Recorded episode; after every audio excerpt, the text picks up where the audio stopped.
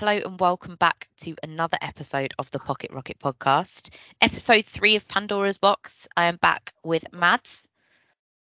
Hello, hello, hello.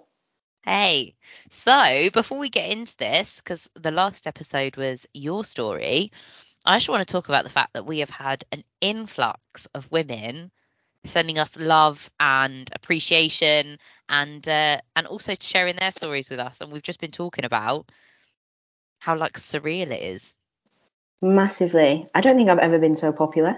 My DMs have never been so busy. No, it's actually been um, it's been really eye opening for me. I think I mean from the amount of questions that we've had from people in general, it just shows how much people want to know about stuff. But then mm. once we've put a little bit of information out there, how many people have then come back to us and different people have come back to us and said, Oh my god, I didn't know that. Oh yeah. my god, that's made me think about this. Oh my god, that's actually quite scary. Or oh, that's relatable. And lots and lots of different things. And we've got even more questions off the back of it. But so many people have listened and shared and pointed other people in the direction. And that's the kind of impact we did want to have. And not to scare people, but just really give people an insight into maybe what they're doing and then a personal experience. And it's been, yeah, really positive, really positive.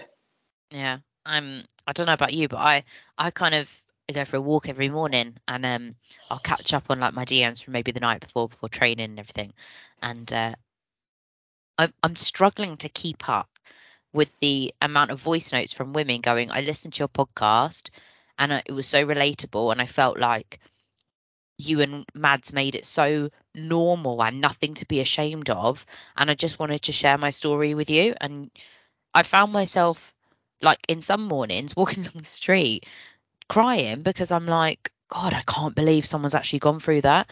Like some of the wildest stories, like like I said to you about PMDD, like women with PMDD, and, and for those of you that don't know, PMDD is essentially like a absolutely horrific PMS to the point where you have like suicidal tendencies for like three to five days every month.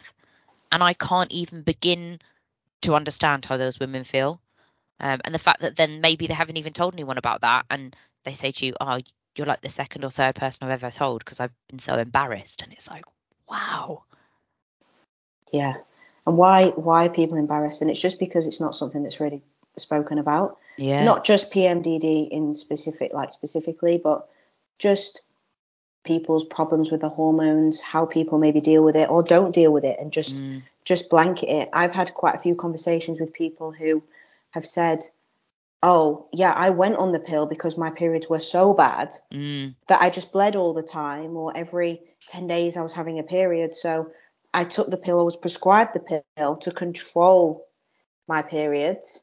And I've said, yeah, so that now means that you're not having one anymore. So of course they're controlled. Of course you're not having terrible PMS or terrible symptoms or terrible bleeds because you're not having one. All you're doing is masking it. So mm. what happens in the future when you want kids? If you do want kids, yeah, yeah, I want kids. Okay, so when you do have want kids, what are you going to do? You come mm. off it. The problem is probably still going to be there. So let's maybe tackle the source of the problem and not just cover it up. And a lot of people have re- come to realize that and having a lot of messages around that saying, do you know what? Actually, this doesn't fix what I'm doing, and actually, it's just a cover up, which is potentially just going to make things worse. It's just kicking the can down the road, and actually, I need yeah. to fix it. I think a lot of people didn't realize they were covering it up, though. I think we're led to believe it is a form of treatment as opposed to I don't know, like stopping it. They just go, okay, well, I'm in pain the GP said take this, so I'll take it.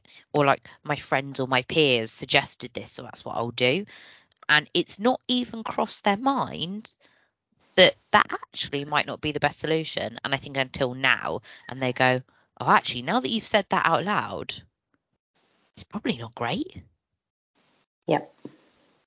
So yeah, I just want to say a massive thank you to everyone that has sent us messages. Um, and just say like continue to do it. Mads and I have been talking to a lovely lady who specializes in female health and she is going to be coming on the podcast. So we are going to choose because there's been so many. We're going to choose a few to talk about with her. Um, and she's going to kind of go through it as if they were her you were her clients, whoever we're talking about. We're not going to give names. So if you want to be um, if you, you want something to be featured, then drop us a message and, and we'll kind of shortlist that. Yeah, please do. We've had quite a lot of different messages, but topics, as as she said um, when I spoke to her today, that there's a lot of things we could cover here, and we could talk for hours and hours about the whole subject. So we need to hone in on a couple of things. Obviously, we've only got so much time, and we might cover this on two different podcasts. So if there is something specifically you want more information on, please drop me or Hannah a message and just just ask us, and we'll make sure we speak to her about it. Yeah, absolutely. But today is not about me; it's about Hannah, our little two one two. yeah. Ross actually made that joke to me today. We were talking about the calendar for next year, and I was like, "Look, I'm putting it in your hands," and he was like, two one two, and I went, "I'm on board. Let's do it." Um, but yeah, it's a bit of a weird one for me because I'm not normally the person that's talking on this.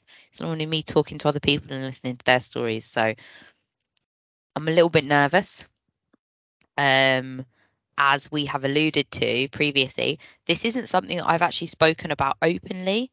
Um, I've spoken to a few people in my close circle, but um, it's something I've shied away from because it is a little bit upsetting. Um,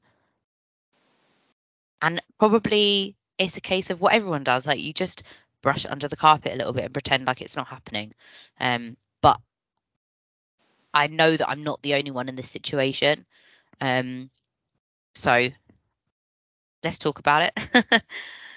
yeah, and I I think what's important to note here for everyone listening is that, as Hannah just said, she's not spoken about this with a lot of people, um, and it it is quite an upsetting topic. And I think if this does resonate with people as well, like just be in the comfort almost that this isn't just you. Like there's a lot of people out there that deal with this, maybe this scenario or a similar scenario regarding female health, and you're not on your own. So do reach out, do speak to us, do speak to your support network, and make sure you are looking for support. And as always with these podcasts, we ask please be kind and be supportive. Um, everything that people go through and st- stories that are shared, obviously very close to people's hearts and can be quite emotional. So, see, Hannah's going to share her story, and yeah, just listen and hopefully, hopefully and unhopefully, it resonates with some of you. Um, but yeah, just support, I think, and love is what we're asking for here, and, and awareness, I guess. Yeah, for sure, for sure. Um, and I genuinely, from the bottom of my heart, hope that no one else is in the situation that I'm in. Um, however, if I've learned anything in the last few days, the last couple of weeks, is that more people are in this boat than I ever imagined. So, um, yeah, yeah, let's get into it. So, uh, I will kind of go with the same flow that we had on Mads' episode. Um, and I'll just kind of start from the beginning. So I started my period when I was 14. Um, and I was a little bit of a late bloomer. All of my friends had their period, and I was like, where the fuck is mine? um, but yeah, so it came, it was fine really um, at the start, and then quite common, I think, that it got quite painful. I used to have really, really bad backache. That was the main thing for me and backache is actually quite like debilitating because you're it's like constantly aching um, and to the point where mine was quite bad so i actually stayed in bed some days. If i didn't have to be in school so say it was the weekend i was in bed. Um, so yeah i put up with that for quite a few years and then realized sort of 17 18 I, I didn't really need to um, and i used to get migraines along with the the bad back as well. So went to my GP in 2008 and they were like, yeah, Microgynon. the magic green pill. oh, we love Microgynon. And I, I was like, yeah, sweet. The the thing that's frustrating about this now, I think, if I can jump in there, is that what's funny is we would go to a GP now and we'd be like, oh, I've got these symptoms and this isn't very nice. Or we'd speak to our coach and we're like, oh, I feel like this. And like, yeah, that's normal. That's what happens when this happens. Or that's what happens yeah. when this happens if and you at that time went to your GP and they were like, oh God, yeah, well, you know, bad backache and migraines, you know, yeah, well, we can just deal with that. Not like, yeah, okay, well, welcome to being a female. This is what happens. Like, yeah. just embrace it and take some paracetamol. They're like, oh, that sounds really uncomfortable. Let's just give you the pill to get rid of it. No, no, no. It's like saying, oh, you know, when I when I when I was eight and I had growing pains, like, oh, it was really horrible. Yeah, you're growing because you're getting Yeah. big. Like, do you know what I mean? Like, it's the same thing. It's like, oh, when I'm training in the gym, it hurts. Yeah, welcome to bodybuilding. Like, Yeah. it welcome to being a female and instead of saying that's what happens we have to deal with it it's like okay that sounds really uncomfortable here let's mask it crack on Yes. Yeah, absolutely. Um, that magic pill. Everyone was on it, so like you didn't really think anything of it really. Um, but yes, so I did that, and like magic, my periods were just. I mean, I had the bleed, and that was kind of done. Um, I did have a little bit of weight gain, but also at the age of 18, it's hard to tell really what it was. I was going out drinking a fair bit, and I was eating kebabs afterwards. Um, but yeah, the the one thing to say, I think a lot of people think about weight gain when you go on the the pill or whatever. Um, I was always told, again, not a specialist or a doctor, but I was always told that all it, it didn't make you gain weight, but it did make you hungrier. So then you just had to control yourself around food. I think there was this myth when I was younger that you go on the pill and you automatically just gained weight. And now that I'm a bit older and I'm actually thinking this through, it's not you're not going to take a pill and just put fat on. It doesn't work like no that. no it doesn't contain carbohydrates Yeah. Take this microgram this tiny thing that weighs Yeah. like 0.1 of a gram take that and you'll get fat no no you won't like just don't eat loads of chocolate when you're taking it you'll probably Yeah. be fine yeah Yeah. you're only going to get fat if you consume the calories to do so that's the What? first thing we need to understand No, let's just blame the pill. so yeah, that was me for quite a long time. Uh, until March 2020. So we're talking 12 years there. Um, and we went into the lockdown. Uh, now I had quite literally run out of my last pill. Used to get six months at a time, and I'd run out, and we were going into the lockdown, and it was two sides of me. I couldn't really easily get a prescription because they used to make me do my um what do you call it? Your blood pressure. your blood pressure, take your weight, all that sort of stuff. Yeah. stuff. They used to do that to me every six Yeah. Do your months. BMI. Do your BMI Oh. and tell you that you're overweight or something because you're five foot tall. Yeah, so Yeah. trustworthy that BMI. Oh, I'm I'm morbidly obese right now, technically. So sorry, we'll take this more seriously. um, yeah, so I I couldn't get one, and I kind of thought to myself, look, I'm in lockdown. I live alone. Um, I'm not in a relationship. I'm not going to be seeing anyone, and actually, I don't really want to keep putting this pill in my body because I don't really know what it's all about. So I kind of had this epiphany, and I was like, I'm going to come off of it. Um, so that was my last period. My last period. My last bleed was in March 2020. April came round, and I had a few PMS symptoms, but nothing came. Uh, and then sort of April May time, I started prep, and no- nothing was happening. At that point, I wasn't getting any ebbs and flows. There was no no bloating, no pain, no nothing. There was nothing that led me to believe that I was having any form of a cycle. No. And were you, I guess, at that point as well, you you came off the pill, so you were probably kind of sat there waiting and maybe expecting something to happen, right? Like you Mm. didn't really know if you've not had a period in a long time, but you were probably expecting to start bleeding or feel something or not. And I know you're going to come onto this next, but when that didn't really happen, I guess you were a little bit miffed. Like, now what? This isn't normal. Mm. I I started like go, going online to try and figure out what was normal and what wasn't. Um, and that's when I realised that it was I wasn't really going to get much. I wasn't going to really understand much about it on my own, um, because it said anything from one month to nine or ten months to get your cycle back. And I was thinking, well, it's it's like July now, so it's not come back. That feels like a long time. When you've had a consistent period, I mean, I could have told you the day and time that I was going to start my bleed. It was so bang on every month. So when it wasn't coming, I was like, this is weird. Um, Yeah. And and not to have any PMS symptoms as well. I was like, I don't even feel like I'm going to come on my period. Yeah. Mm. So yeah, I started talking to doctors in July. Um, but it was in COVID, so it was all telephone appointments, which is fine.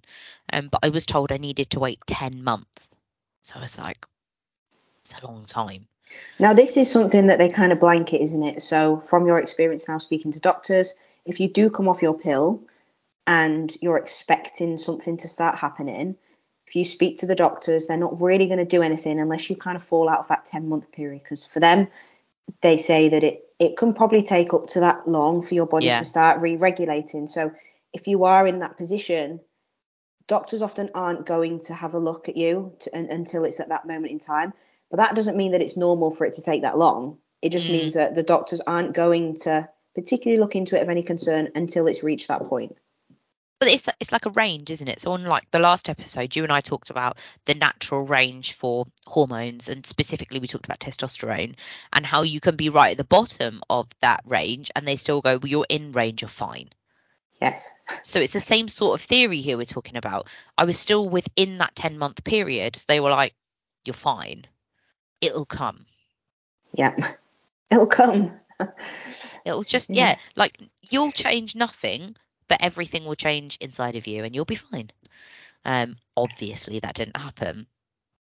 But uh, in December, so still in 2020, um, I was actually advised by one doctor to take one pill packet to, and I quote, kickstart my cycle. Wow. Yeah, which is an interesting method. It would have been interesting when that conversation happened. And I know we can't go back, but this would be interesting if you could go back and say, Thanks, doctor. Tell me why Mm, and how putting those synthetic hormones in my body is going to kickstart my natural productive system to create those. Please mm. tell me. I think, to be honest with you, Mads, I was so desperate at that point. And it kind of comes back to what we were saying before like, you just, and you shouldn't, but I just trusted them.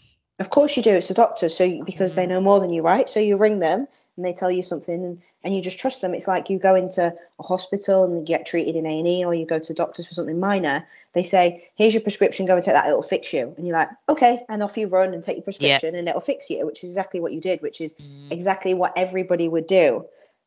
But it would just be interesting to understand the logic there. Oh, no logic. And because now, from what we understand, obviously, that that's never going to work. Like, but Coming back to the vitamin C, you you're vitamin C deficient. You take vitamin C for one month. You stop taking vitamin C. Guess what? You're deficient again. It doesn't. It doesn't just go. Oh, not- we were not- yeah, we were doing that. Let's just carry on. It doesn't Yeah. work like that. But as expected, um, I replaced the estrogen and progesterone synthetically for one month, and within a month, I had a period. I had a bleed, I should say, and it was horrific. So February, so that's a. I've had my one bleed. I take the pill out as instructed, and obviously I don't have a bleed again. And when I report that back to the doctor, they that is a different doctor this time. Well, no, you shouldn't have done that. Why would you do that? Um, now we have to wait another 10 months before we'll start this process with you again. I think what's important there as well to jump in on the information about you having that bleed. You've taken a pill packet, so essentially, and I don't think we've actually spoken about this, although we've touched on it. I don't think we've actually given clarity. When you take a pill packet, that weak bleed that you have in in the gap, if you take the combined pill, it isn't a period. I know we've kind of told people that, but you're not having like you haven't released an egg that has then come through and you're having a bleed from that not not being um Not attaching, em- yeah. not, uh, not being embedded so Yeah. It's different. You have a withdrawal bleed. So essentially what you've experienced there is not is not a period but you've finished that pill packet and then you've had a bleed. Like that's not necessarily a period. Yeah. like you have not released an egg because you've had synthetic hormones. So it's not it's not the same thing which i think we have alluded to but i don't know if we've really given that detail. Like that bleed is not a period. Yeah. Yeah. I keep probably um just bad habit. I keep saying period, and, and I need to drill it in. It's not. It's quite literally just. And if you speak to doctors, they'll say a withdrawal bleed, Yes. and that's what it is. Um. So yeah, so that's February 2021. So we're now basically a year off of the pill at this point. Um, and I just pushed for more testing, and I had so many blood tests um, during this time because they wanted to see essentially if things were recovering. And with every blood test, they were still bottomed out. Nothing was changing. Um, so, and they would add more and more things into my blood test because they were looking for answers and they weren't getting them. And then in December 2021, um, I had another follow up call after one of my many blood tests with the GP, and she just basically said to me, Yeah, so um, nothing's changing. Your hormones are in the floor. Um, to put it in perspective, I think the the healthy range for oestradiol is between like 40 and 140, and mine was 14, 1 4. Yeah. Um, so just nothing was happening for me, and kind of similar to what Mads said.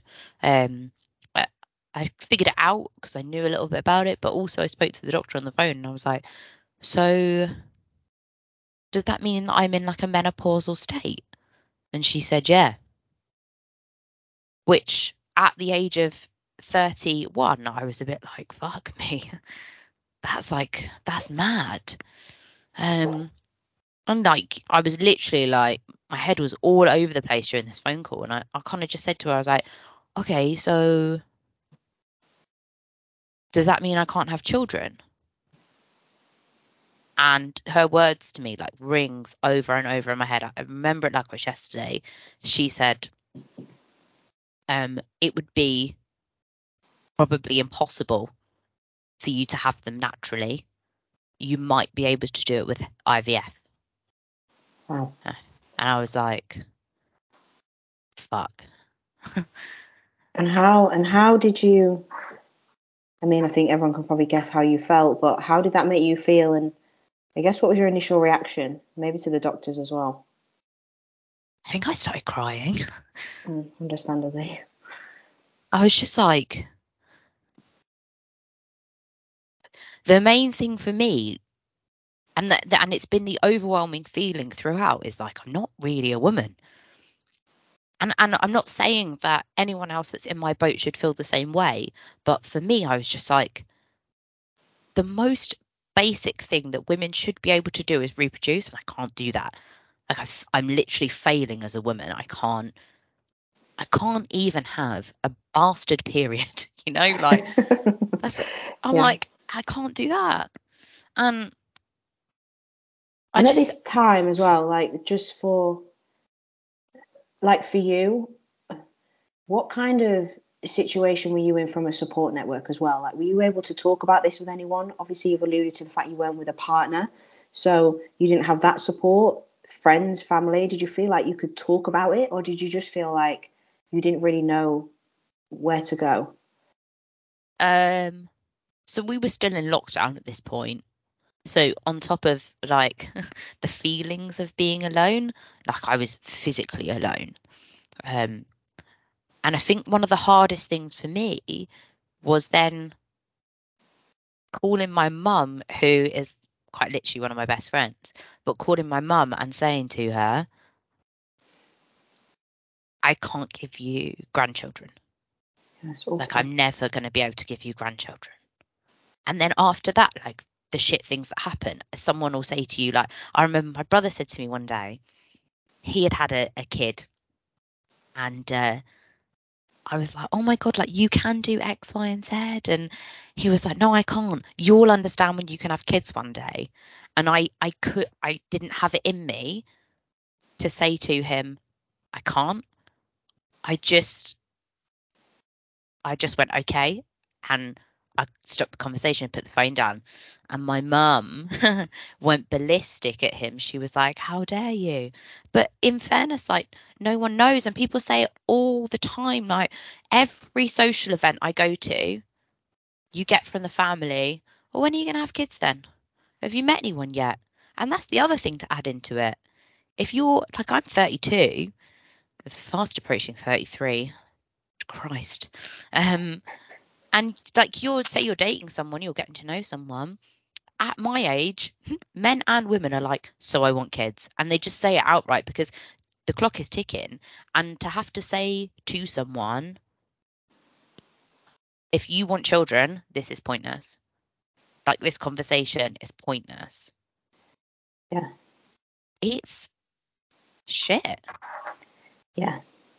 And I think everyone can probably hear it in your voice, but like just watching you speak then it's like it's emotional and I know that this is the first time you've really put it out there and it's hard and I think every time and I can see it in your voice, we've spoken about it in your face. We've spoken about it so many times, but every time you speak about it, it's still emotional for you. Mm-hmm. Like every time you say it, like you look there, like you're a little bit on the verge of of of having some tears and you're okay with it now to talk about because you've spoken about it a lot and you've you're you know and you're doing things now to to hopefully fix the issue and we'll come on to that in a little bit of detail shortly. But you when you go through this sort of stuff i think that and people listening to this who can relate will understand that it doesn't really get any easier because once you found out that you can't do that or somebody's told you you can't do that and that's like a given. They've not said we could do this or we could do that or there's any room here. It's just like, well, that's the situation for you.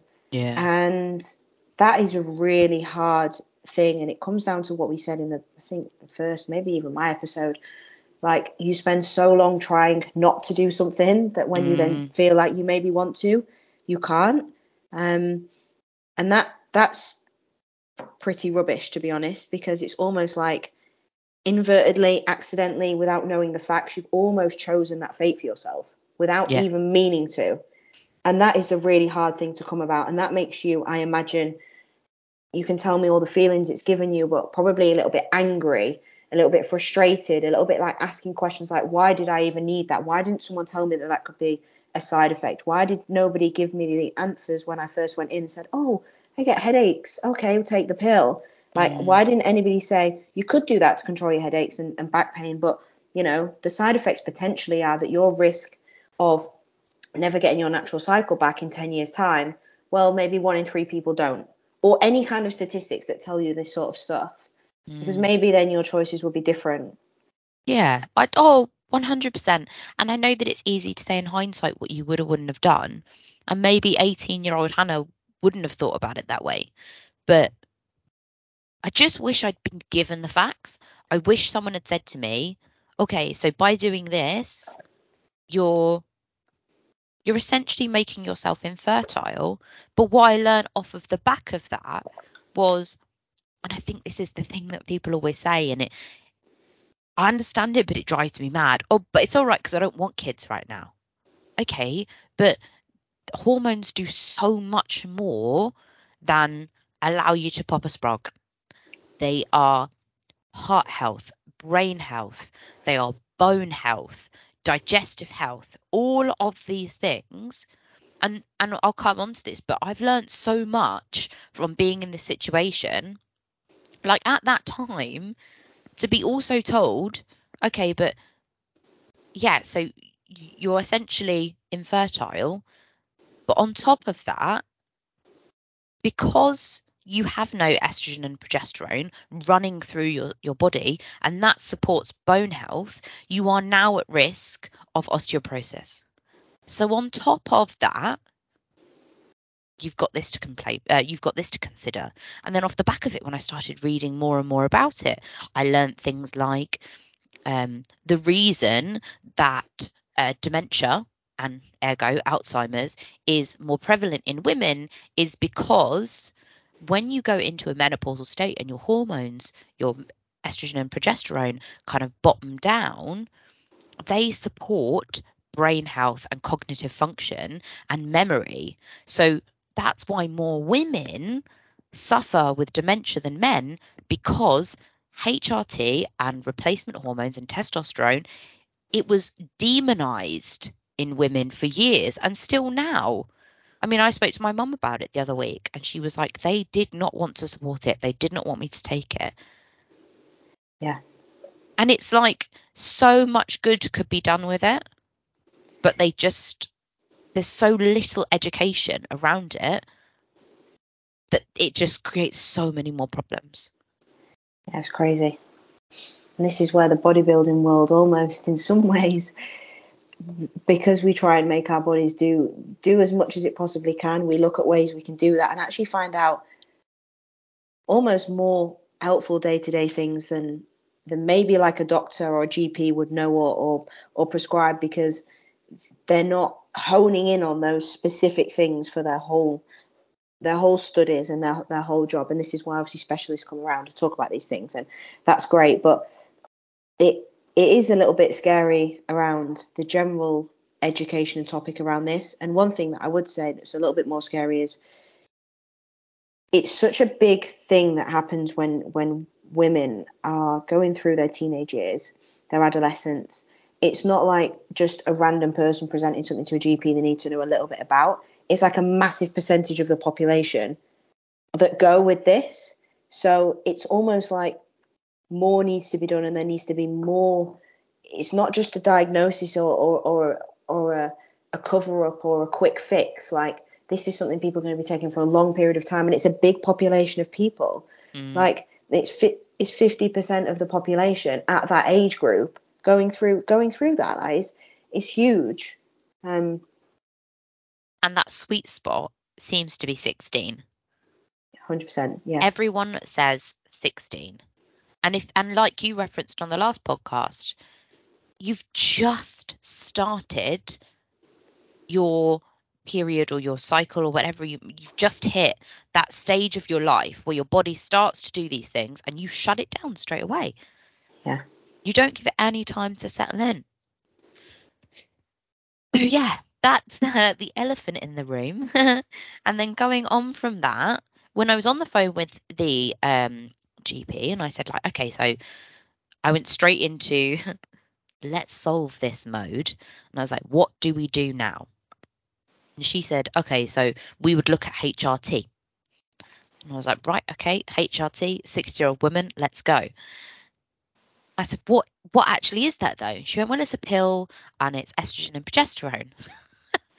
and I went, hang, hang on, if I go on this pill, can I get pregnant? She went, no. And I went, so it's a contraceptive pill then? And she was like, yes. And I went, no, no. I have been trying to come off of this since March 2020.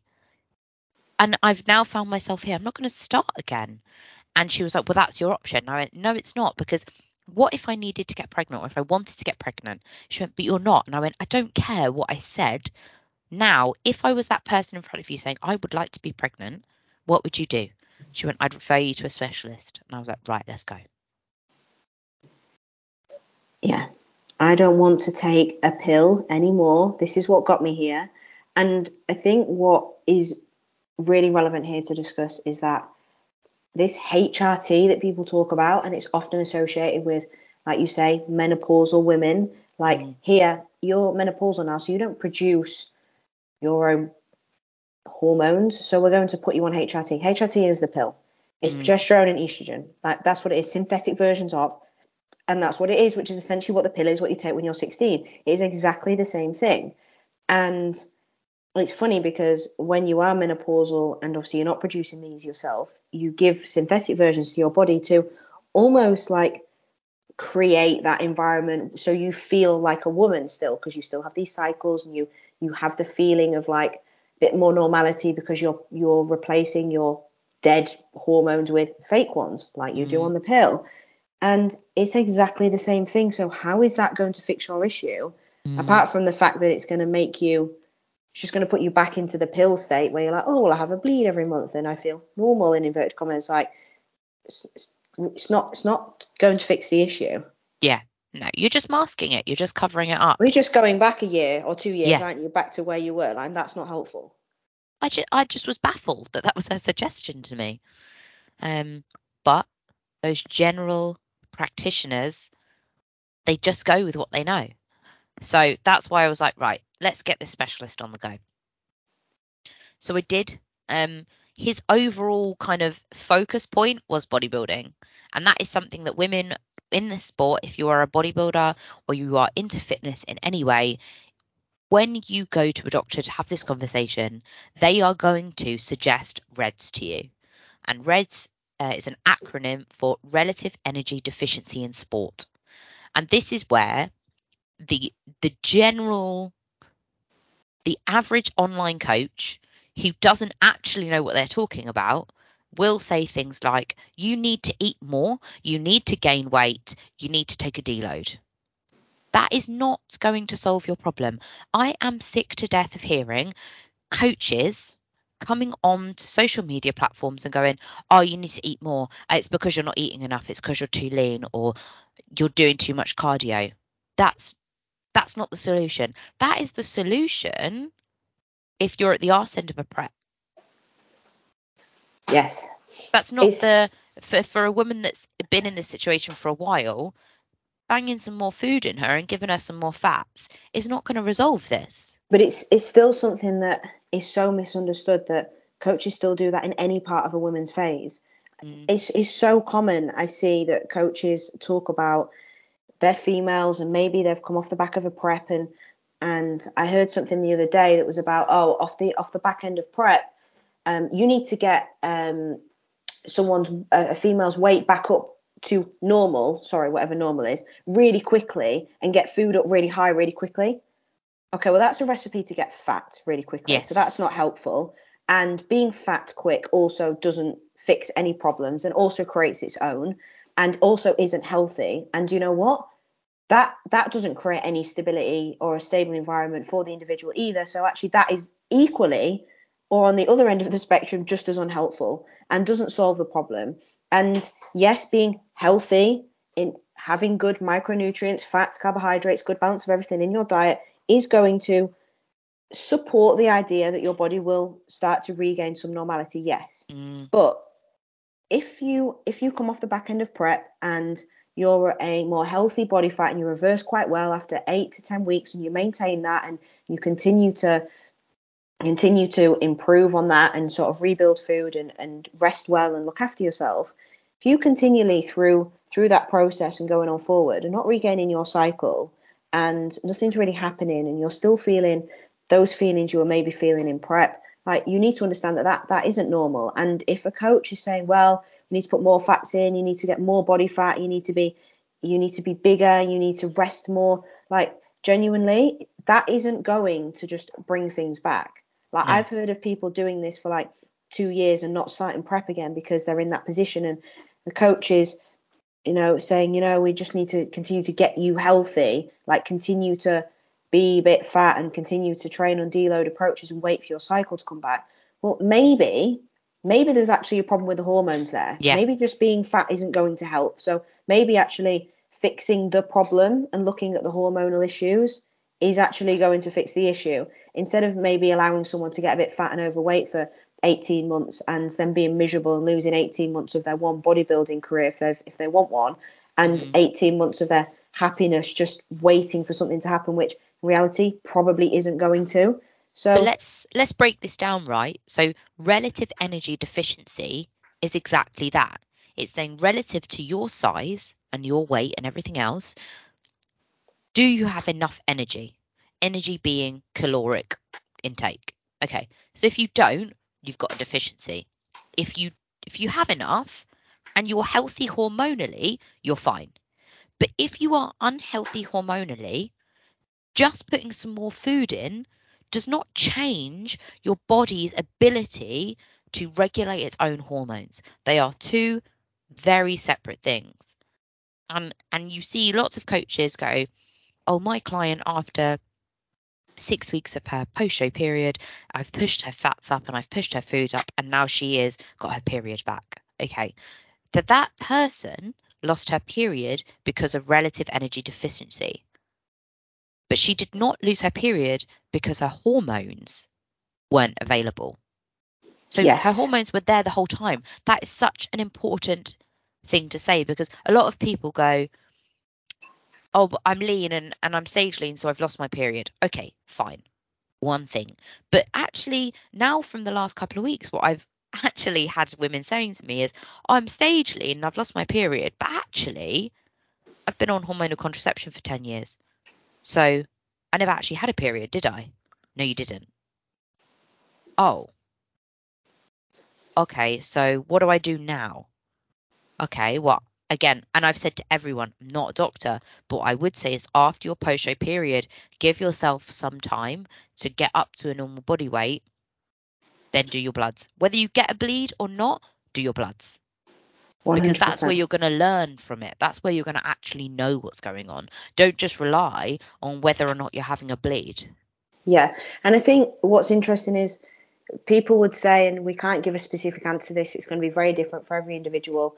How long in your post show period, um, or post show, yeah, your period, your, your reverse, whatever you want to call it, how long into that should you be expecting it to come back? Well, that depends on how you reverse. And for, I mean, my, my approach with clients is not to slowly, slowly trickle food up to maintenance because that serves zero purpose because everything is purpose driven, right? If your purpose post show is to get healthy and then start being able to build muscle, why waste time building slowly out of a deficit? It's not. It's, that's not the purpose of a, of a, of a recovery phase. The purpose is to get healthy. So we go up to maintenance. Okay, well you're at maintenance food there. So allow your body to regain some kind of fullness, some normality, and within one to two weeks, people usually feel like brand new again. Mm. Okay, so it depends on your coach's approach. However, once you, I would say, are at maintenance and you found some stability there, um, for me, it's going to be different for every single person. However, a, a relative period of time is is maybe I don't know four, eight, 10, 12 weeks, something like that. I would give Mhm. it I would give it like one to three months of you Yeah. being in like a a calorie, a good calorie place from a good maintenance point of view into a surplus, training with a good amount of volume and adequate rest, ensuring you're getting good sleep. If all the other markers are in a good place, you should be in a position where if something isn't happening, you can probably raise a red, flag- red flag and say, well, everything else is good. And Yeah. that isn't happening for me. It's not something that I would expect for people to be waiting months and months and months and months and months to come back. Like your body actually regains normality and health very quickly. Like for me, I, I finished prep, had my implant out. Within two weeks, I had my first cycle. Um, obviously, I was supported on, on TRT from a femtest point of view, which we've already spoken about, which I think was a massive driver for that coming back. It Yeah. pushed it pushed my other hormones to regulate as soon as I took the synthetic hormones out. However, still, if that is that is a because I put my body in a healthy environment. So if you put your body in a healthy environment, then in theory that should come back relatively quickly. Yeah. And it doesn't mean you need to just chuck loads of food at you and get fat and get uncomfortable because if you're fat you're healthy, right? Well, that's not really how it works. No, I'm no. afraid. And So- and like we just talked about the other week, if you are fat and you feel crap about yourself, that also is going to drive your stress and upset and stress and cortisol has a very negative effect on the body, male or female. And then that's not going to be conducive to a good healthy state. So all of these things add up. And if you put on a lot of body fat, you're probably going to want to diet at some point, and then it just completely takes you back again to where you were and it puts you in that deficiency that caloric deficit Yeah, hundred percent. And you speak about reds, and that is essentially it, isn't it? If you're not giving your body the energy, it's essentially how it works. Like if you're not giving your body the energy availability to be mm-hmm. able to do the things that it needs to do as basic functions, it starts to choose the things in, in really simple terms to do as basic functions. If you need your thyroid to work and you need to produce TSH for your thyroid, if you need to produce hormones for your cycle, like if you don't give your body enough stuff to be able to do the stuff it needs, it's going to be very choosy about the things. Now, when you get to a very low body fat percentage and you haven't got a lot of stuff going in and you've got a lot Yeah. going out, your body's going to be like, well, I'll choo- try and choose sleep over maybe creating my menstrual cycle because that at this moment in time feels like a little bit more of a priority. Yeah. And maybe being able to see and hear and function and maybe regenerate some new skin cells probably is a little bit more important than, I don't know, my menstrual cycle or producing some TSH for for my thyroid to function correctly. Like that that is that. As soon as Yeah. you've got the energy back in, there is no reason why, in my opinion, within a matter of weeks that that these functions shouldn't start start coming back. And you can do other things to help. You know, you can take supplementation to help with like vitamin, vitamin and mineral intake and things like that, which can help. But essentially, you just need to get into a, a good position. And like Hannah said, if you're not seeing some kind of results fairly quickly, I would recommend even within the first two months to get your bloods done, just to see Yeah. where you are. Yeah, hundred percent. Um, and like we've said time and time again, don't get your bloods done once.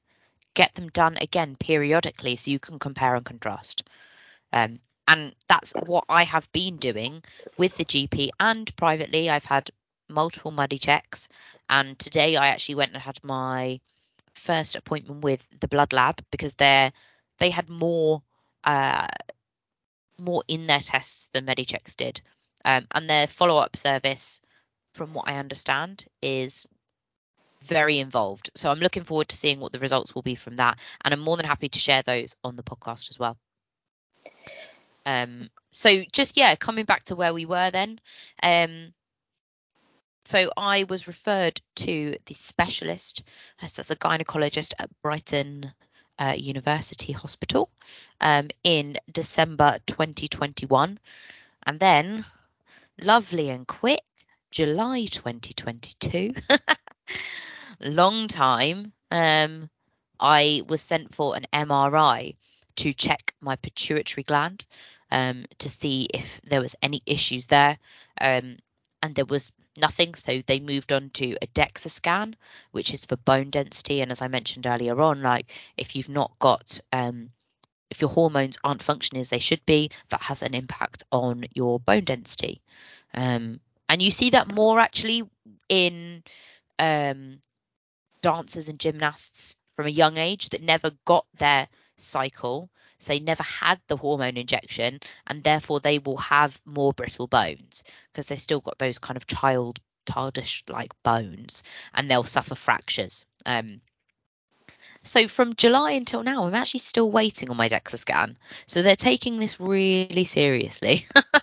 Sounds like it. Gotta love that. Um, and and at that point, so in July, I was also given an appointment for December um, for a 15 minute telephone appointment to discuss my results. So I'm still one year, eight months, no cycle, no bleed, no anything. Um, and essentially, what that's known as, as people will probably have heard this thrown around, is secondary amenorrhea. Um, and that essentially, for those that don't know, just means that you have had um, you've had your cycle at one point, and then for a period of three months or more, you have not had a cycle and a bleed. So that is what we hear that amenorrhea thrown around quite a lot, and essentially that is that's what that means. Um, and that can manifest in lots of different ways in different people. But as we have discussed on this podcast, it's like no libido, um, you have no ups and downs. You kind of just feel a bit meh all the time. Um, which, if you say to a doctor, they'll tell you you've got depression. um, I don't feel very womanly. Um, I have openly talked about hair loss that I've suffered. Um, some people will suffer with excess hair and headaches and lots of other things like that. Um, so again, it's not the same in everyone. Everyone's experience experiences and symptoms will be different. But yeah, amenorrhea is essentially just a fact that you've not had a period for an extended time. Yeah, and it's important to cover that because I think a lot of people probably don't know what that means, um, or potentially are in that position themselves but don't necessarily realize that's what it is.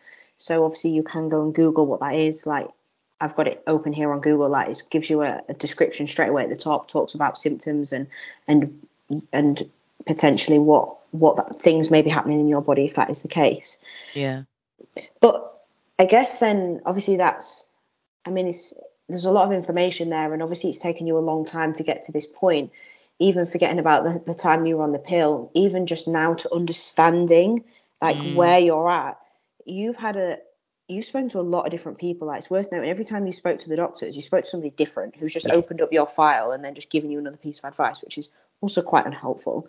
Yeah. And you now are in a position where you've taken it privately, you've got private bloods done, and you're in a position where today actually you've had your bloods redone and you're going to be in a position in a week's time where you're going to have the results of that and it's actually i think the first time you're going to have everything on one panel that says this is your testosterone this Yeah. is your this is your estrogen your progesterone this is this is where everything is in your body right at this moment in time which will probably be the first time out of all these tests and this whole journey where you've actually got a proper picture of where your body is Yeah. and that's from doing it privately and you um, with the blood labs and your coach are working out now what you're going to do next to one not just bring or attempt to bring your cycle back but all of the things that then go along with that so the feelings that you should get the increased you know the increased amount of estrogen that should be going around your body the benefits you should get from a recovery point of view you know even like from a muscle building point of view everything that goes on with the fact that your your natural hormones should be where they should be and all of the side of positive side effects you'll get from that hopefully will come into fruition um, and only time will tell but you're obviously now on that journey of trying to fix that going through your own kind of um, not diagnosis but i guess route to fix Yeah, yeah. And I'm excited. It is I'm exciting. excited. Um, especially like watching your face light up last week when we spoke and you were like, Oh, I just felt so much better. I cannot wait to be able to say I feel better. yeah So, touching on that, this is kind of how Pandora's box all came about because Mads and I had known each other for a long time. Um, but when she spoke on her story about it, it stuck in my head, um, however long ago it was. And then I didn't really put two and two together until I started being coached by Ross and I told him my situation and he put a full plan together for me and he was like right we'll get your bloods done. We'll do this and we'll do that. However i think something we should consider is femtest so femtest being a catalyst for the production of estrogen and progesterone in the body. So his key thing was i don't want you on hrt because that is replacing what you don't have. I want something that's going to drive your body to do that again for itself. Yes. So when I saw Mads' story and it stuck in my head, I was like, I want to talk to her about this. Because it's not something that people talking about openly. And I think you changed the game, in my opinion, for for this. Um, and I am eternally grateful for you doing that because then I can say to you, okay, so this is my situation. How did that feel for you? Like, were there any side effects? Like you hear these horror stories. Were there any of that? Okay, no, cool. So you're telling me that all that happened was you were in a, a healthy physiological range and it supported your natural hormonal function. Yeah. Okay, cool. well that's that sounds good i'll do that yeah. And and and it's important to say like this is just a an idea. If my bloods come back and my test is magically in a great space, then we won't implement it because that's not necessarily going to be the solution. But it is something that I'm considering, I am researching, I'm trying to educate myself on, I'm talking to my peers, I'm asking Ross questions. It's it's important that you don't just go, oh, someone's doing this, so I'm going to do it, or someone's told me to take something, so I'm going to take it. We're all responsible for what goes into our bodies. I think it's important, and something obviously I've learned over this time is just because someone says you should take this doesn't mean I'm going to. I want to understand it myself. Yes, and that that is a really important point, and we touched on this before about the whole don't try this at home thing. Just because you maybe haven't had a period in a while or whatever, like this isn't necessarily the answer. However, because there might be other reasons for that. Are you in Yeah. a good place from, you know, a calorific intake? You know, where is your exercise at? Like, where are these things at? There's lots of variables here, and obviously, as a coach, we look at this as a full picture. I've got, and and obviously not naming any names, I've got one of my clients who, again, similar situation, not had a bleed in a very, very, very long time. um, had her bloods done around four weeks ago, testosterone levels literally in the floor, and I um, we've we've had a, another I say a consultation call. She's my client, but we've spoken on on Zoom and we've had another chat and and we've put a plan together. And this is what we're going to implement with her because she's in a place as well where she feels constantly down, constantly bad, mm. and she's been to the doctors and been been prescribed antidepressants and she takes them. And that's fine because there might be other reasons for that. However, she's desperate to not do that and is in a position where she's like, okay, so this might make me feel a little bit better because my hormones are in the floor, I don't have a cycle, and everything's in the floor. And actually, I feel pretty rubbish all the time. Maybe I don't need antidepressants. Maybe I just need my hormones fixing. So we're gonna we're gonna this is what we're doing now, and and obviously the hope is that that that's going to be the case. And I think what is also really important to understand here is that like myself when I started implementing this, like myself and Corey last year, like we looked into this. Nobody else told us to do this. Me and Corey looked into this together, and I don't want to call myself like a little bit of an experiment. However, we are in bodybuilding. We're in bodybuilding. We are experiments. Like we are. We we do things, then we take our bloods and we see what effect that's had, and we see if that's a good thing or a bad thing, and what your tolerance levels are to certain things. Men do it all the time, and essentially that's what we've done here. And this is fairly experimental to an extent because if you actually do some research and you know she came to me she said Mads since i since i've thought about this and i've been with you and all i've done is try to research it and there's really nothing out there. Yeah. And there isn't. Like if you if you google it like does testosterone in women support your production of estrogen and progesterone? Well yes but well no. You know when you reach menopause and your kind of ovarian function shut down then you see a drop in test. Okay. Does the drop in ovarian function drop your test levels or does the drop in test levels drop your ovarian function? Well like what how are they interlinked? Well actually like what you're doing is trying to use test as a catalyst for your estrogen yeah. progesterone right? Which essentially they, they do work as antagonistic pairs. So you know one works with the other. And like for myself i've had it implemented come come away from prep, had my implant out straight away, and well, quelle surprise, like my cycle came back. So I strongly believe that a lot of hormonal issues can be fixed with this, but it is also this isn't me advocating it, it's me saying that, you know, some people are in a position where there is some, a level of desperation as well, like yourself, and you've explored every option. You've been with a doctor for two years trying to fix this. There is mm. no answers, and you're at a position where you're like, okay, well, I'm prepared to try that on myself and see what the results are.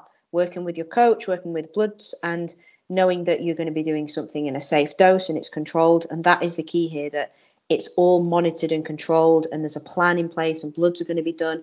It's not just something that you just throw and hope it sticks and, and that's just a quick fix, you know? Yeah. I think like I know we've said this a hundred times now, but blood work is so important it gives you so much more than just like telling you what you already know. Like my bloods today, the blood test that I did was the advanced well woman with the blood lab, and it cost me 150 pounds. And I also was speaking to uh, one of my friends earlier who said that she hasn't done her bloods because of the cost. And I just said to her, that is wild. Like you're uh, okay, let's talk about 150 quid, okay? You go on a night out, even if you're not drinking, you're going for dinner. Maybe it's a fancy dinner. You buy yourself a new dress. Um, you have a dinner with your partner. Maybe you have a, a bottle of wine. That's more than 150 pound gone. Easy. That's, that's Easy. Two, two hours of your life.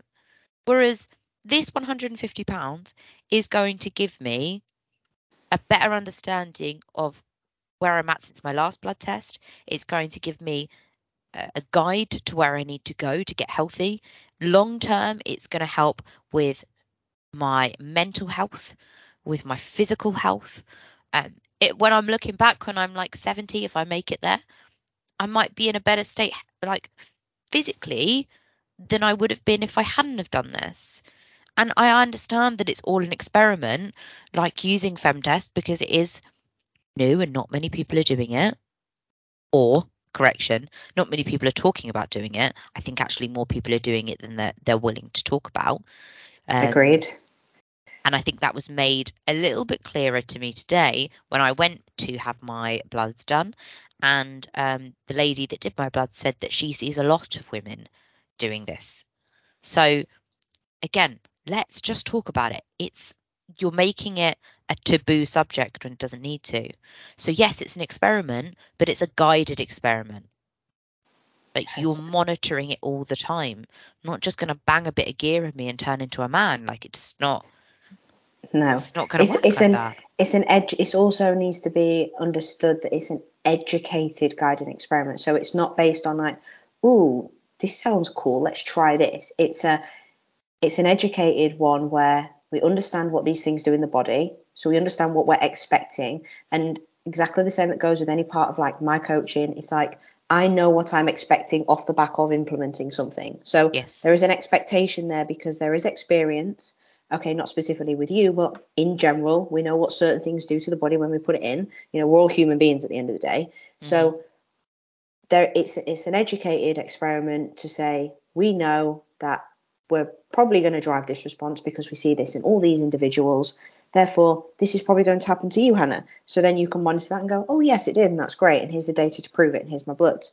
Yeah. And and then you continue to monitor that, and the positive effect. I think the the whole point of this and the whole point of this podcast is just coming big full circle and talking about the massive positive effect that that has has had on me, and therefore hopefully will have on you and your life, and just even if that gives you the opportunity to then say, I have periods now.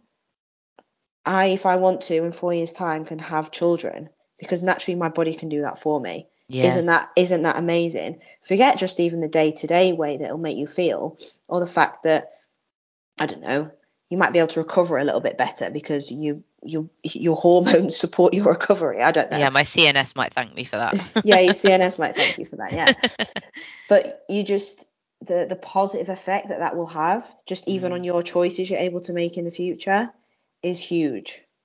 Yeah. Um. Another thing, just to, to add to that, something happened this week, um, and it all kind of clicks in my head. Um, I was at a work thing and someone made a joke about me being um a cold bitch, and it was just a joke, but every joke is comes from somewhere. And I've been told for years by friends, partners, family, I've been told so many times that I'm cold and I'm cold hearted. Um, and actually, again, it all links up because I'm not cold, I can be quite warm. But if you don't feel any highs and lows, if on paper you're depressed, because that's kind of how it manifests, then well, you might come across as a little bit cold. So if you are in a similar situation to me and you have issues with relationships, whether they're family, friends, or partners, it's all linked up. Like you can't expect to be emotionally invested and um like just feeling that that super high and that low low when you're just at this dull meh all the time. Yeah, it makes and it comes you, across as cold. Yeah, because it makes you feel like you say pretty numb to these things. Like what people, some people get super elated about, some people feel down about. You're just like, yeah, well, it's just a thing. Like, yeah, mm, like because emotions. Like, imagine if people can put themselves in the scenario of like, say, the week before their period comes, where their emotions are really high and something really small makes you cry. Like, that sounds absolutely ridiculous, but you can't control that because your emotions are high, because your hormones are high or low yeah. or whatever. They're imbalanced. So that's like the other end of the spectrum. So it of course makes sense that at the bottom end of the spectrum, if your hormones aren't fly- aren't flying all over the place, that you might just feel, well, I don't really want to cry and I don't really want to laugh, and I just feel like it's just information. Fantastic. Yeah. the same and thing. And you might be going, "Cool, that's really bloody sad."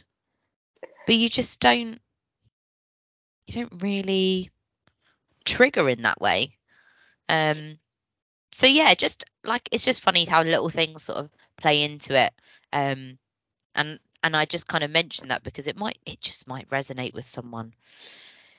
But that is my story.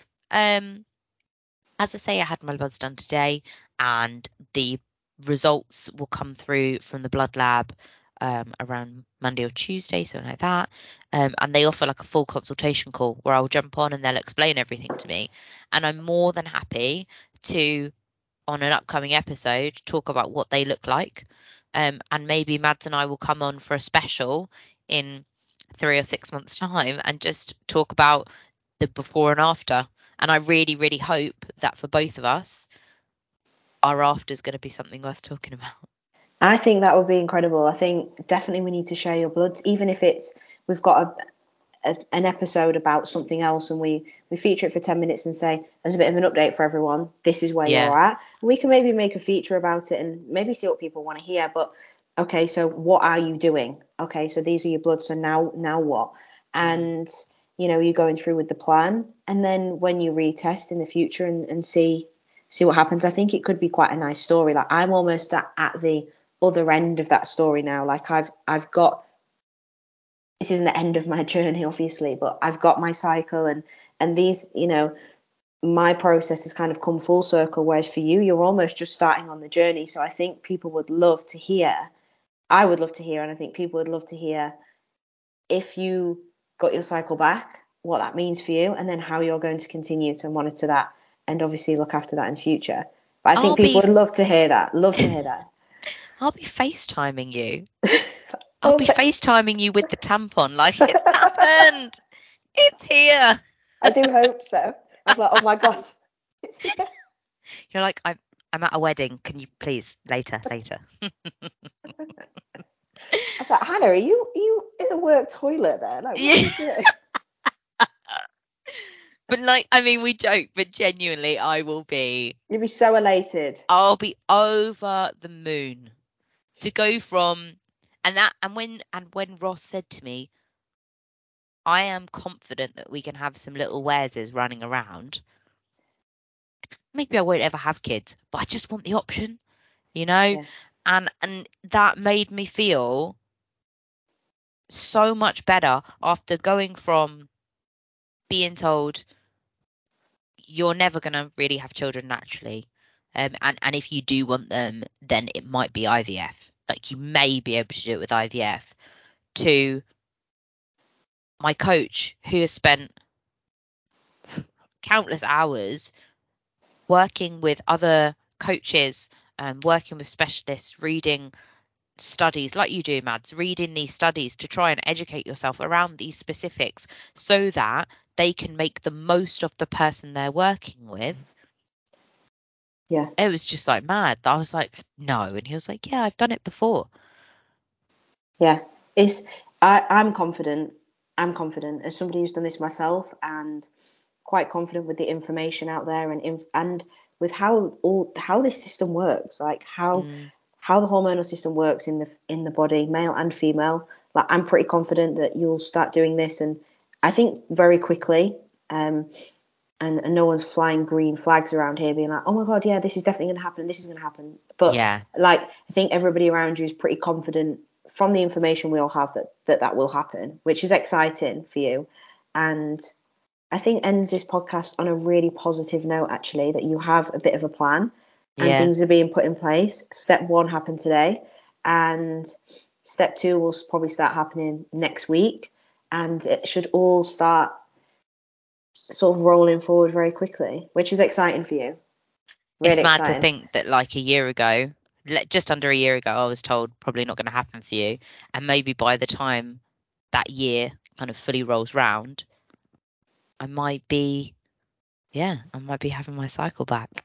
It's just mad. It's mad. And we and it will be fixed by bodybuilders, not GPs. Just want to put that out there. That's because we're not general well, yes, we are educated individuals who who do our best to get the best out of the human body, and we understand and educate ourselves a lot. So credit where credit's due. I think people look at us in gyms like, oh god, another bodybuilder screaming their head off. It's like we do actually know what we're doing over here. Yeah. When you get called a PT and you're like, don't, like, don't. But yeah. Do not insult me. but yeah, so that is my story. As always, if anyone has any questions, they want to share anything at all, my DMs are always open. Um, Mads and I have, as we said at the beginning, have loved hearing everyone's stories, and um, it really, really means more than I can put into words that people appreciate what we're doing and they're thanking us for our honesty. And overall, I think Mads, you'll probably agree with me. The take the takeaway from this has been like, no one's ever talked about this before. 100%, 100%. Everyone who's messaged me has been like, I have never heard that before. Wow, how didn't Yeah. I know that? And Yeah. also, a lot of people, by the way, have taken action off the back of it. So Yes. they've said, my pill's gone in the bin. Yeah. I'm going to get the copper coil. I'm doing this. I'm doing that. Like a lot of the messages have been a story and then a message at the end to say, this is what I'm doing about it, which has been really cool, which I've really liked. And that doesn't mean everyone needs to stop the pill, but everyone needs to stop taking the pill. literally i bumped into one of my friends earlier in the gym we were just doing a little bit of steps together um and she was like oh by the way um i'm coming off the pill and i booked in my appointment for my copper coil and i was like this is mad this is mad that we're having this effect and honest honestly from the bottom of my heart i cannot begin to tell you how much it means. Yeah. It's amazing. And just continue to spread the word please. And send people in our direction if they've got questions or just want to Yeah. listen or they're just nosy about what we're doing. I don't really care. I think Yeah. that people just need to hear it. And it makes me um, it makes me super proud because it is something that people don't talk about. It is a bit of a nomad. And if you're a female any female but especially female in this industry who is on contraception like you need to listen to this and then form your own opinion. I'm not saying you need to share mine and Hannah's opinion on what we're doing, but listen, get educated on what you're actually putting in your body, and then form your own opinion and make an educated decision around what you're doing instead of just doing what you're doing blindly because it will affect you later on in life and probably is affecting you now massively, especially if you're a bodybuilder. So that's that would be my takeaway is that just make an educated decision now. Now you've heard this information, just make sure that it's informed, I think. everything i agree with everything you just said So on that note, Thank you so much for listening to me waffle Mm. on, Mads. Appreciate it. Thank you for sharing with me, like however long ago it was when you put it on your story, and thank you for um talking me through everything and answering all my questions now, and and and again for joining me on this podcast series because it's genuinely like blowing my mind. no, it's um you're very welcome and it's something that I really like to talk about as well. So I actually welcome the questions from you and everybody else. But Yeah. I I'm glad that you felt comfortable enough now as well to share this because it's clear that it's helping a lot of people and I think it being maybe like the third episode in is probably really quite a good point for us to have it because it is quite emotional and I think that showing people showing the love and support for us on this which we have like people have loved us just chatting and the support that is behind what we're doing is has probably like helped you be able to share it a little bit as well and talk about it because it is very emotionally difficult. It is a bit heart wrenching and it's been a long journey for you. And I think now you've got some positivity come out the back of it. Like I'm super glad that you're sharing it and hopefully people are positively receiving it. I hope so. I hope so. Um, yeah. So if anyone wants to talk to us, you know where we are. Um, Mads, what's your Instagram handle? At mads.raw if anybody wants to drop me a message. You're Fantastic. very and welcome. mine is at Hannah Wares. If anyone wants to talk about anything, if you just want us to listen, hit us up. Thank you so much for listening, and we'll see you in the next episode. Thank you and goodbye.